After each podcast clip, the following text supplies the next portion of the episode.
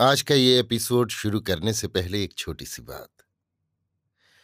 क्या आप भी अपना पॉडकास्ट बनाने की सोच रहे हैं? तो एंकर ट्राई कीजिए। ये पॉडकास्ट बनाने का सबसे आसान तरीका है। नंबर एक, ये फ्री है। नंबर दो, इसमें कई सारे ऐसे टूल्स हैं जो आपको अपने फ़ोन और कंप्यूटर पर रिकॉर्ड और एडिट करने की फैसिलिटी देते हैं। नंबर तीन आप अपने पॉडकास्ट को डिस्ट्रीब्यूट भी कर सकते हैं, जिससे इसे स्पॉटिफाई और दूसरे प्लेटफॉर्म पर सुना जा सके। तो डाउनलोड कीजिए फ्री एंकर ऐप या विज़िट कीजिए एंकर डॉट एफ़ पर अपना पॉडकास्ट स्टार्ट करने के लिए। ये तो थी एक छोटी सी जानकारी, और अब शुरू करते हैं एपिसोड का सिलसिला। तो आज के एपिसोड में लीजिए सुनिए रविन्द्रनाथ टैगोर के लिखे उपन्यास, गोरा के छत्तीसवें भाग को मेरी यानी समीर गोस्वामी की आवाज़ में। शशिमुखी के साथ विनय का विवाह जैसे एक तरह से पक्का हो गया है, इस ढंग से महिम और उसके घर के और लोग चल रहे थे। शशिमुखी तो विनय के पास ही न फटकती थी। शशिमुखी की माँ लक्ष्मी मणि के साथ तो विनय का परिचय जैसे था ही नहीं, ये कहना कुछ झूठ न होगा। वो ठीक लज्जाशील हो, ये बात न थी। बात ये थी कि ये कुछ अस्वाभाविक रूप से पर्दा पसंद करती थीं। उनके कमरे का दरवाज़ा अक्सर बंद रहता था। पति को छोड़कर और सभी कुछ को वो ताले में बंद रखती थी। पति को भी बहुत खुली छूट मिलती हो, ऐसा नहीं था। पत्नी के आसन में उनकी गतिविधि बिल्कुल निर्दिष्ट थी और उसकी आज़ादी के क्षेत्र की परिधि अत्यंत संकीर्ण। सब कुछ को इस तरह बाँध घेर कर रखने की उनकी प्रवृत्ति के कारण शशिमुखी की माँ लक्ष्मीमणि का संसार संपूर्णतया उनके वश में था। बाहर के व्यक्ति का भीतर आना अथवा भीतर से व्यक्ति का बाहर जाना एक सा कठिन था। यहाँ तक कि लक्ष्मीमणि के महल में गोरा की भी गति नहीं थी। इस राज्य की व्यवस्था में किसी तरह की कोई दुविधा नहीं थी, क्योंकि यहाँ कानून बनाने वाली भी लक्ष्मीमणि थी और निचली अदालत से लेकर ऊँची अदालत तक भी लक्ष्मीमणि ही। एग्जीक्यूटिव और जुडिशियल का भेद तो नहीं ही था। लेजिस्लेटिव भी उसी के साथ मिला हुआ था। बाहर के लोगों के साथ व्यवहार में महिम बड़े कड़े जान पड़ते थे। लेकिन लक्ष्मीमणि के इलाके में उन्हें अपनी इच्छानुसार चलने की कोई गुंजाइश नहीं थी। छोटी छोटी बातों में भी नहीं। लक्ष्मीमणि ने विनय को ओट से देख रखा था और पसंद भी किया था।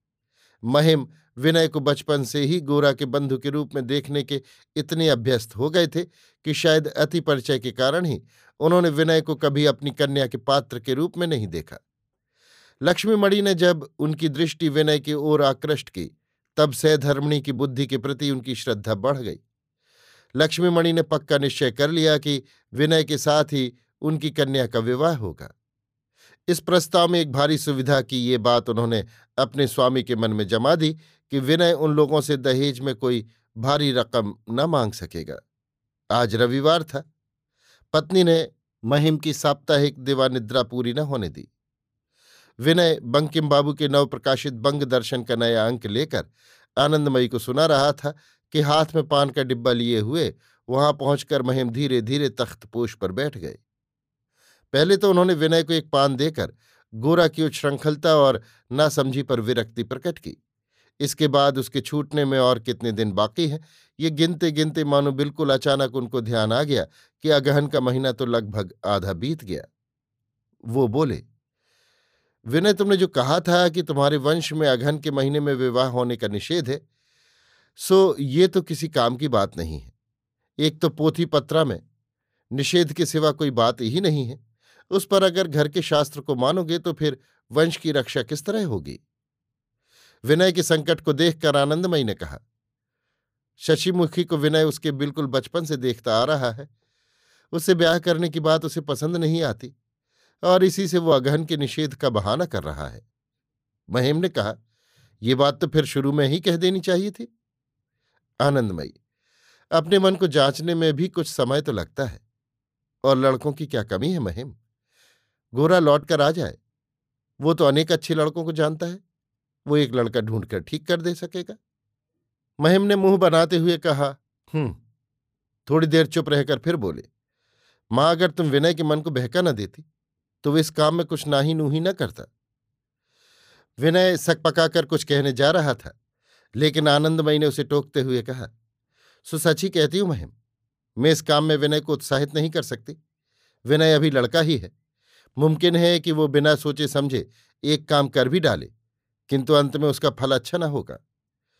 आनंदमयी ने विनय को अलग आड़ में रखकर अपने ही ऊपर महिम के कोप का धक्का ले लिया। विनय ये बात समझ गया और अपनी इस दुर्बलता पर लज्जित हो उठा। वो अपनी असम्मति को स्पष्ट करके प्रकट करने के उद्दत हुआ। इतने ही में महिम और न ठहर करके मनी मन ये कहते हुए चले गए कि सौतेली माँ कभी अपनी नहीं होती। आनंदमयी इस बात को जानती थी कि महिम ऐसा ख्याल मन में ला सकता है और वो खुद भी सौतेली माँ होने के कारण विचार क्षेत्र में बराबर अपराधी की श्रेणी में ही स्थान पाए हुए है। किंतु ये सोचकर कि लोग क्या ख्याल करेंगे, काम करने का उन्हें अभ्यास ही न था। जिस दिन उन्होंने गोरा को अपनी गोद में उठा लिया, उसी दिन से उनकी प्रकृति लोगों के आचार और विचार से एकदम स्वतंत्र हो गई है। उसी दिन से वो इस तरह के सब आचरण करती आई हैं कि जिनसे लोग उनकी निंदा ही करते हैं। उनके जीवन के मर्म स्थान में जो एक छिपा हुआ सत्य उन्हें सर्वदा पीड़ा पहुंचाता है। ये लोक निंदा असल में उस पीड़ा से कुछ छुटकारा देकर शांति ही पहुंचाती है। लोग जब उन्हें क्रिस्तान कहते थे तो वो गोरा को छाती से लगाकर कहती थी, भगवान जानते हैं क्रिस्तान कहने से मेरी कुछ भी निंदा नहीं होती। इस तरह क्रमशः सभी मामलों में लोगों की बातों से अपने व्यवहार को अलग कर देना उनके लिए एक स्वभाव सिद्ध बात हो गई थी। इसी कारण महिम मन ही मन या प्रकट रूप से सौतेली माँ कहकर अगर उन्हें लांछित करता तो भी वो अपने निश्चित मार्ग से विचलित न होती। आनंदमयी ने कहा बीनू तुम बहुत दिन से परेश बाबू के घर नहीं गए? विनय ने कहा, बहुत दिन अभी कहाँ से हो गए हैं? आनंदमयी स्टीमर से आने के दूसरे दिन से तो तुम एक दफे भी उधर नहीं गए? वो तो बहुत अधिक दिन की बात है। किंतु विनय जानता था कि बीच में परेश बाबू के घर उसका आना जाना इतना बढ़ गया था कि आनंदमयी को भी उसके दर्शन दुर्लभ हो उठे थे। उसके देखते बेशक वो परेश बाबू के घर बहुत दिन से नहीं गया। विनय चुप होकर अपनी धोती के सिर से एक डोरा तोड़ने में लग गया। इसी समय नौकर ने आकर कहा कि माँ जी कहीं से औरतें आई हैं। विनय चटपट उठ खड़ा हुआ।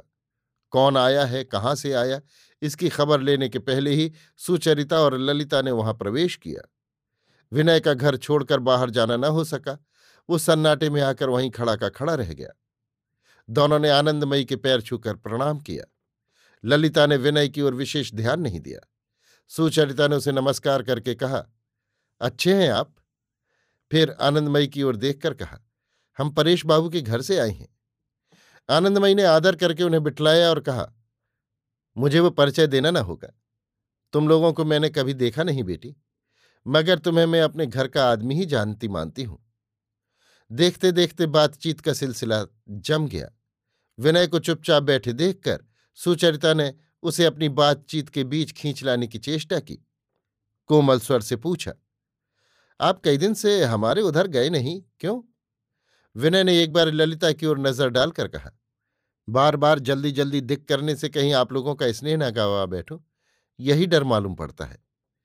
सुचरिता ने जरा हंसकर कहा, आप शायद नहीं जानते कि स्नेह भी जल्दी जल्दी दिख करने की अपेक्षा रखता है। आनंदमयी ने कहा, सो दिख करना तो ये खूब जानता है बेटी। तुम लोगों से क्या कहूँ? दिन भर इसकी फरमाइश और जिद को पूरा करते करते मेरे नाक में दम हो जाता है। जरा भी फुर्सत नहीं मिलती। विनय ने हंसकर कहा, ईश्वर ने तुमको जो धैर्य दिया है माँ, उसी की वो मेरे द्वारा परीक्षा ले रहे हैं। सुचरिता ने ललिता को जरा ठेल कर कहा, सुनती है भाई ललिता, हम लोगों की परीक्षा शायद समाप्त हो गई, हम शायद उसमें पास नहीं हो सके। ललिता को इस बातचीत में कुछ भी शामिल होते न देख, हंसकर आनंदमयी ने कहा, अब हमारा विनय अपने धैर्य की परीक्षा ले रहा है। तुम्हें उसने किस दृष्टि से देखा है, सो तो तुम जानती नहीं हो। शाम को तुम लोगों की चर्चा के सिवा और कुछ बात ही नहीं करता। और परेश बाबू की बात उठने पर तो वो जैसे एकदम गल जाता है। आनंदमयी ने ललिता के मुख की ओर देखा। वो खूब ज़ोर करके आँखें उठाए तो रही, लेकिन वृथा, अकारण, लाल हो उठी। आनंदमयी ने कहा, तुम्हारे बाबूजी के लिए तो उसने कितने ही लोगों से झगड़ा किया। उसके दल के लोगों ने तो उसे ब्रह्म समाजी कहकर जाति चित करने की ठान रखी है। विनु इस तरह स्थिर उठने से काम नहीं चलेगा बेटा। सच बात कहती हूँ, इसमें लज्जा करने का तो कोई कारण मैं नहीं देखती। क्या ना बेटी? अब की ललिता के मुख की ओर देखते ही उसकी आँखें नीची हो गईं। सुचरिता ने कहा, विनय बाबू, जो हमें अपना आदमी ही मानते हैं, ये हम खूब जानते हैं, किंतु वो हम लोगों के ही गुण से नहीं, वो उनकी अपनी क्षमता है।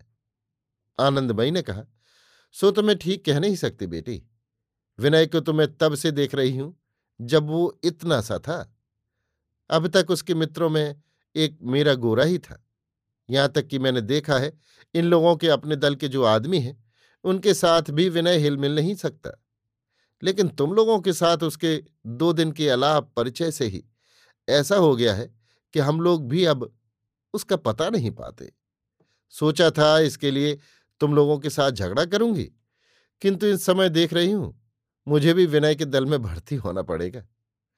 ये कहकर आनंदमयी ने एक बार ललिता को और एक बार सुचरिता की ठुड्डी उंगली से छूकर उसे चूम लिया। सुचरिता ने विनय की दुर्दशा देखकर सहृदय होकर कहा, विनय बाबू, बाबूजी भी आए हैं। वो बाहर कृष्णदयाल बाबू से बातें कर रहे हैं। सुनकर विनय चटपट बाहर चल दिया। तब गोरा और विनय की असाधारण मित्रता के प्रसंग को लेकर आनंदमयी बातचीत करने लगी। दोनों श्रोता इस विषय को मन लगाकर सुन रहे हैं। ये उन्हें अच्छी तरह मालूम हो गया। आनंदमयी अपने जीवन में इन्हीं दोनों लड़कों को अपने मातृ स्नेह का परिपूर्ण अर्ध देकर पूजा करती आ रही हैं। संसार में इनकी अपेक्षा बड़ा उनका और कोई नहीं। उनके मुख से उनके इन दोनों गोद के देवताओं की कहानी, स्नेह रस से ऐसी मधुर, ऐसी उज्जवल हो उठी कि सुचरिता और ललिता दोनों अतृप्त हृदय से उसे सुनने लगी। गोरा और विनय के प्रति उनकी श्रद्धा न हो, ये बात न थी। किंतु आनंदमयी सरीखी माता के ऐसे गहरे स्नेह के द्वारा, उनके साथ जैसे और भी अधिक, और भी विशेष, और भी नवीन करके परिचय हुआ। आनंदमयी के साथ आज परिचय होने के बाद, पूर्वोक्त मजिस्ट्रेट के ऊपर ललिता का क्रोध जैसे और भी बढ़ गया। ललिता के मुख से मजिस्ट्रेट के लिए जोश से भरे तीव्र वचन सुनकर आनंदमयी हँसी। उन्होंने कहा, बेटी, गोरा के आज जेल खाने में होने से, होने वाला दुख मेरे हृदय को कैसा व्यथित कर रहा है, सो वो अंतर्यामी ही जानते हैं। लेकिन तो भी मैं उस मजिस्ट्रेट के ऊपर क्रोध नहीं कर सकी। मैं तो गोरा को जानती हूँ। वो जिस काम को अच्छा समझता है, उसके आगे आइन कानून कुछ भी नहीं मानता। गोरा का काम गोरा कर रहा है, और अपना कर्तव्य वे लोग भी कर रहे हैं। इसमें जिन्हें दुख मिलता है, वे दुख पावेंगे ही। मेरे गोरा की चिट्ठी अगर पढ़कर देखो बेटी तो तुम समझ सकोगे कि वो दुख को नहीं डरा। किसी के ऊपर वृथा का क्रोध भी उसने नहीं किया। जिस काम से जो फल होता है, वो सब निश्चय जानकर ही वो काम करता है। ये कहकर मन लगाकर लिखी गई वो गोरा की चिट्ठी बक्स से निकालकर आनंदमयी ने सुचरिता के हाथ में दी और कहा, बेटी, तुम ज़ोर से पढ़ो, मैं एक बार सुनूं। गोरा की वो अद्भुत चिट्ठी पढ़ी जा चुकने के बाद तीनों जनी कुछ देर तक गुमसुम होकर बैठी रहीं। आनंदमयी ने आंचल से आँसू पहुँचे उन आंसुओं में केवल मात्र हृदय की व्यथा ही नहीं थी, उसमें आनंद और गौरव भी मिला हुआ था। ललिता विस्मित होकर आनंदमयी के मुख की ओर ताक रही थी। ललिता के मन में ब्राह्म परिवार संस्कार खूब दृढ़ था। जिन स्त्रियों ने आधुनिक रीत से शिक्षा नहीं पाई और जिन स्त्रियों को वो पुरानी चाल की हिंदुओं के घर की जानती थी, उनके ऊपर उसे श्रद्धा नहीं थी। लड़कपन में बरदा सुंदरी उससे जिस अपराध के प्रति लक्ष्य करके कहती थी कि हिंदुओं के घर की औरतें भी ऐसा काम नहीं करती। उस अपराध के लिए ललिता बार बार कुछ विशेष करके ही सिर नीचा कर लेती थी। आज आनंदमयी के मुख से कुछ बातें सुनकर उसके अंतकरण ने बार बार विस्मय का अनुभव किया। उसके मन के भीतर आज एक भारी हलचल मची हुई थी। इसी से उसने विनय के मुख की ओर नज़र नहीं की। उसके साथ एक बात भी नहीं की। किंतु आनंदमयी की स्नेह करना और शांति से मंडित मुख की ओर देखकर उसके हृदय में जो विद्रोह का ताप था, वो जैसे ठंडा हो गया। चारों ओर के सब लोगों के साथ उसका संबंध जो हो आया। ललिता ने आनंदमयी से कहा, गोरा बाबू ने इतनी शक्ति कहाँ से पाई है? ये आज आपको देखकर मेरी समझ में आ गया। आनंदमयी ने कहा, ठीक नहीं समझी। मेरा गोरा अगर साधारण लड़कों की तरह होता तो मैं कहाँ से बल पाती बेटी? तब क्या मैं उसके दुख को इस तरह सह सकती? ललिता का मन आज क्यों इतना विकल हो उठा था? इसका थोड़ा सा इतिहास कहने की आवश्यकता है। इधर कई दिन से सवेरे बिस्तर से उठते ही ललिता के मन में पहला ख्याल ये आया है कि आज विनय बाबू नहीं आवेंगे। फिर भी दिन भर उसके मन ने एक घड़ी के लिए भी विनय के आने की प्रतीक्षा करना नहीं छोड़ा। दम दम भर पर उसने केवल यही सोचा है कि विनय शायद आया है। वो शायद ऊपर न आकर नीचे की बैठक में परेश बाबू के साथ बातचीत कर रहा है। इसी कारण दिन भर में कितनी बार वो अकारण ही इधर से उधर घूमती फिरी है, इसका कुछ ठिकाना नहीं। अंत को दिन जब समाप्त हो जाता है, रात को जब वो बिस्तर पर सोने को जाती है, तब वो सोच कर भी कुछ ठीक नहीं कर पाती कि वो अपने इस अशांत मन को लेकर क्या करेगी, अपने मन को किस तरह समझावे, बहलावेगी। हृदय जैसे फटने लगता है, रुलाई आती है, साथ ही क्रोध भी आता है। किस पर क्रोध आता है, ये समझना उसके लिए भी कठिन है। क्रोध शायद अपने ही ऊपर होता है। केवल बार बार यही ख्याल आता है कि ये क्या हुआ? मैं किस तरह अपने को समझाऊँगी? किसी और कोई राह नहीं देख पड़ती। इस तरह कितने दिन चलेगा? ललिता जानती है कि विनय हिंदू है। उसके साथ किसी तरह उसका ब्याह नहीं हो सकता। फिर भी अपने हृदय को किसी तरह काबू में ना ला सकने के कारण लज्जा और भय से उसकी जान जैसे सूख गई है। ये उसने समझ लिया है कि विनय का हृदय उससे विमुख नहीं है। ये समझ लेने के कारण ही अपने को संभालना उसके लिए आज इतना कठिन हो गया है। इसी कारणवश जब वो इस तरह अस्थिर होकर विनय की आशा से उसकी राह देखती रही है, तब उसके साथ ही उसके मन के भीतर एक भय होता रहता है कि कहीं विनय आ न जाए। इसी तरह अपने साथ लड़ते लड़ते आज सवेरे उसका धैर्य ठहर न सका। उसे जान पड़ा कि विनय के न आने से ही उसके हृदय के भीतर यह शांति मची हुई है। एक बार मुलाकात हो जाने से ही यह अस्थिरता दूर हो जाएगी। सवेरे वो सतीश को अपनी कोठरी में खींच लाई। सतीश आजकल मौसी को पाकर विनय के साथ मित्रता की चर्चा को एक तरह से भूल ही गया था। ललिता ने उससे कहा, विनय बाबू के साथ जान पड़ता है तेरी लड़ाई हो गई है। सतीश ने ज़ोर के साथ इस अपवाद को अस्वीकार किया। ललिता ने कहा, वो तो तेरे बड़े भारी मित्र हैं। तू ही केवल विनय बाबू विनय बाबू करता है। वो तो तेरी ओर फिर कर भी नहीं देखते। सतीश ने कहा, हिश, ये बात नहीं है, कभी नहीं है। परिवार के भीतर शुद्र सतीश को अपना गौरव प्रमाणित करने के लिए इसी तरह बारंबार गले का ज़ोर ज़ाहिर करना पड़ता है। आज प्रमाण को उससे भी अधिक दृढ़ता करने के लिए वो उसी समय विनय के घर दौड़ा गया। लौटकर उसने कहा वो तो घर पर हैं ही नहीं, इसी से नहीं आए। ललिता ने पूछा, कई दिन से घर क्यों नहीं आए? सतीश ने कहा, कई दिन से घर पर नहीं है। तब ललिता ने सुचरिता के पास जाकर कहा, दीदी, गौर बाबू की माँ के पास हम लोगों को एक बार ज़रूर जाना चाहिए। सुचरिता, उन लोगों से हमारी जान पहचान जो नहीं है? ललिता, वाह, गोरा बाबू के बाप तो हमारे बाबूजी के लड़कपन के मित्र हैं। सुचरिता को याद आ गया। उसने कहा हाँ ये तो ज़रूर है। सुचरिता भी अत्यंत उत्साहित हो उठी। बोली, बहन ललिता, तुम जाओ, जाकर बाबूजी से चलने को कहो। ललिता, ना मुझसे ना कहा जा सकेगा, तुम जाकर कहो। अंत को सुचरिता ही परेश बाबू के पास गई। उनके आगे ये प्रसंग उठाते ही वो बोले, ठीक है, अब तक हमें हो आना चाहिए था। भोजन के बाद, जाने की बात पक्की हो गई, तब ललिता का मन एकाएक विमुख हो उठा। तब फिर न जाने कहाँ से अभिमान और संशय आकर उसे विपरीत की ओर खींचने लगा। उसने जाकर सुचरिता से कहा, दीदी, तुम बाबूजी के साथ जाओ, मैं न जाऊँगी। सुचरिता ने कहा यह कैसे हो सकता है? तू न जाएगी तो मैं अकेले नहीं जा सकूँगी। मेरी बहन, मेरी रानी, चल, गड़बड़ न कर। अनेक अनुनय विनय के बाद ललिता गई, किंतु विनय के निकट वो जो परास्त हो गई, विनय अनायास ही उन लोगों के घर न आकर भी रह सका और वो आज विनय को देखने दौड़ी जा रही है। इस पराभाव के अपमान से उसे भारी क्रोध होने लगा। विनय को देख पाने की आशा से ही आनंदमयी के घर जाने के लिए उसके मन में एक आग्रह का भाव पैदा हुआ था। किंतु इसी बात को एकदम अस्वीकार करने की चेष्टा वो मन में करने लगी। और वही अपनी जिद बनाए रखने के लिए उसने ना तो विनय की ओर एक बार आँख उठाकर देखा, न नमस्कार किया और ना उससे एक बात तक की। विनय ने समझा, उसके मन की गुप्त बात ललिता ने जान ली है और इसी कारण इस अवज्ञा के द्वारा वो इस तरह उसे प्रत्याख्यान कर रही है। ललिता उसे प्यार भी कर सकती है, ये अनुमान करने की उपयुक्त आत्माभिमान विनय में नहीं था। विनय ने आकर संकोच से दरवाजे के पास खड़े होकर कहा, परेश बाबू अब घर जाना चाहते हैं? इन लोगों को खबर देने के लिए उन्होंने कहा है।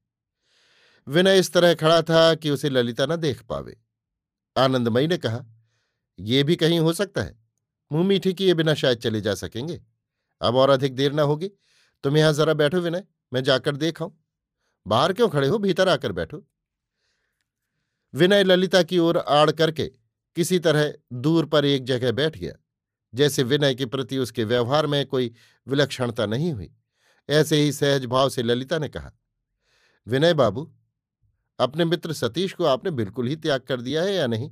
जानने के लिए वो आज सवेरे आपके घर गया था। एकाएक देववाणी सुन पड़ने से मनुष्य जैसे अचंभे में आ जाए, वैसे ही विस्मय से विनय चौंक उठा। उसका वो चौंकना दिखाई दे जाने से वो अत्यंत लज्जित हुआ। अपनी स्वाभाविक चतुराई के साथ वो कुछ जवाब न दे सका। मुख और कानों की जड़ तक लाल करके उसने कहा, सतीश गया था क्या? मैं तो घर पर था नहीं। ललिता के इस साधारण बात कहने से ही विनय के मन में एक अपरिमित आनंद उत्पन्न हुआ। ललिता नाराज़ नहीं है। ललिता के मन में उसकी ओर से कोई संदेह नहीं है। देखते देखते सब बाधा दूर हो गई। सुचरिता ने हंसकर कहा, विनय बाबू, हम लोगों को एक भयंकर जानवर समझकर दूर हो गए हैं। विनय ने कहा, पृथ्वी पर जो लोग मुँह खोलकर नालिश नहीं कर सकते, चुप रहते हैं। वे ही उल्टे अपराधी ठहराए जाते हैं। दीदी तुम्हारे मुँह से ये कथन शोभा नहीं पाता। तुम आप ही बहुत दूर चली गई इसी से अब और को भी दूर समझ रही हो। विनय ने आज पहले पहल सुचरिता को दीदी कहा। सुचरिता को सुनने में ये संबोधन मधुर मालूम पड़ा। प्रथम परिचय से ही विनय के प्रति सुचरिता के मन में जो एक सौहार्द उत्पन्न हो गया था, उसने दीदी कहकर संबोधन करते ही एक स्नेहपूर्ण, विशेष आकार धारण किया। परेश बाबू अपनी लड़कियों को लेकर जब विदा हो गए उस समय दिन ढल चुका था। विनय ने आनंदमयी से कहा, माँ, आज तुम्हें कोई काम नहीं करने दूँगा, चलो ऊपर के कमरे में। विनय अपने चित्त की उमंग को संभालने में असमर्थ हो रहा था। आनंदमयी को ऊपर के कमरे में ले जाकर फर्श के ऊपर अपने हाथ से चटाई बिछाकर विनय ने उस पर बिठलाया। आनंदमयी ने विनय से पूछा, बिनू बोल, तुझे क्या कहना है? विनय ने कहा, माँ, मुझे कुछ भी नहीं कहना है। तुम्हें अपने मन की बातें सुनाओ। विनय का मन यही सुनने के लिए छटपटा रहा था कि आनंदमयी को परेश बाबू की लड़कियाँ कैसी लगी। आनंदमयी ने कहा अच्छा इसीलिए तू शायद मुझे बुलाकर लाया है। मैं कहती थी, तुझको कुछ कहना है। विनय, बुलाकर न लाता? तो ऐसे सुंदर सूर्यास्त की शोभा कहाँ से देखती माँ? उस दिन कलकत्ते की छतों पर अगहन के सूर्य मलिन भाव से अस्त हो रहे थे। वर्ण छटा की कोई विचित्रता नहीं थी। आकाश के छोर पर धुंधले रंग के कोहरे में सुनहली आभा स्पष्ट पड़ रही थी। किंतु इस मिलान संध्या के धुंधले धूसर वर्ण ने भी आज विनय के मन को रंगीन कर डाला था। उसे जान पड़ने लगा, चारों दिशाओं ने जैसे उसे खूब घेर लिया है, आकाश जैसे उसे स्पर्श कर रहा है। आनंदमयी ने कहा, दोनों लड़कियाँ साक्षात लक्ष्मी हैं। विनय ने इतनी प्रशंसा पर रुकने न दिया। अनेक पहलू उठा उठाकर इसी आलोचना को आगे बढ़ाता रहा। परेश बाबू की लड़कियों के संबंध में कितने ही दिनों की कितनी ही छोटी मोटी घटनाओं का प्रसंग उठा, उनमें से अधिकांश बिल्कुल ही मामूली थी। किंतु उस अगहन की मलिन सन्नाटे की संध्या में, एकांत स्थान में, विनय का उत्साह और आनंदमय की उत्सुकता, इन दोनों के सहयोग से, उन सब शुद्र ग्रह कोण की अप्रसिद्ध घटनाओं का इतिहास खंड एक गहरी महिमा से परिपूर्ण हो उठा। आनंदमयी ने सहसा एक लंबी सांस लेकर कहा, सुचरिता के साथ अगर गोरा का ब्याह हो सके तो मुझे बड़ी खुशी हो।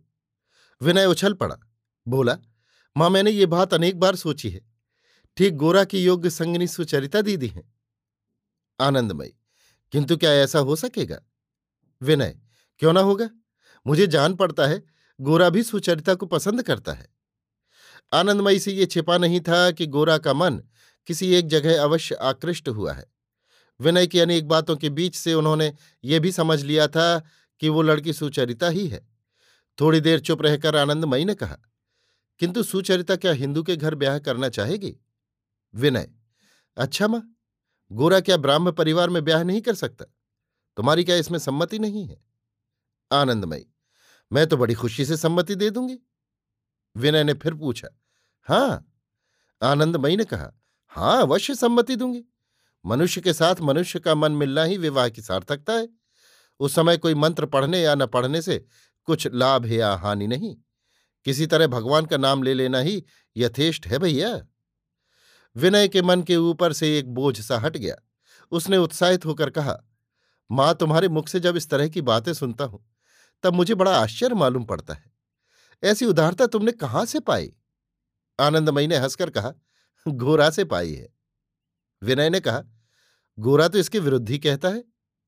आनंदमयी, उसके कहने से क्या होता है? मेरी जो कुछ शिक्षा है, सब मुझे गोरा से ही प्राप्त हुई है।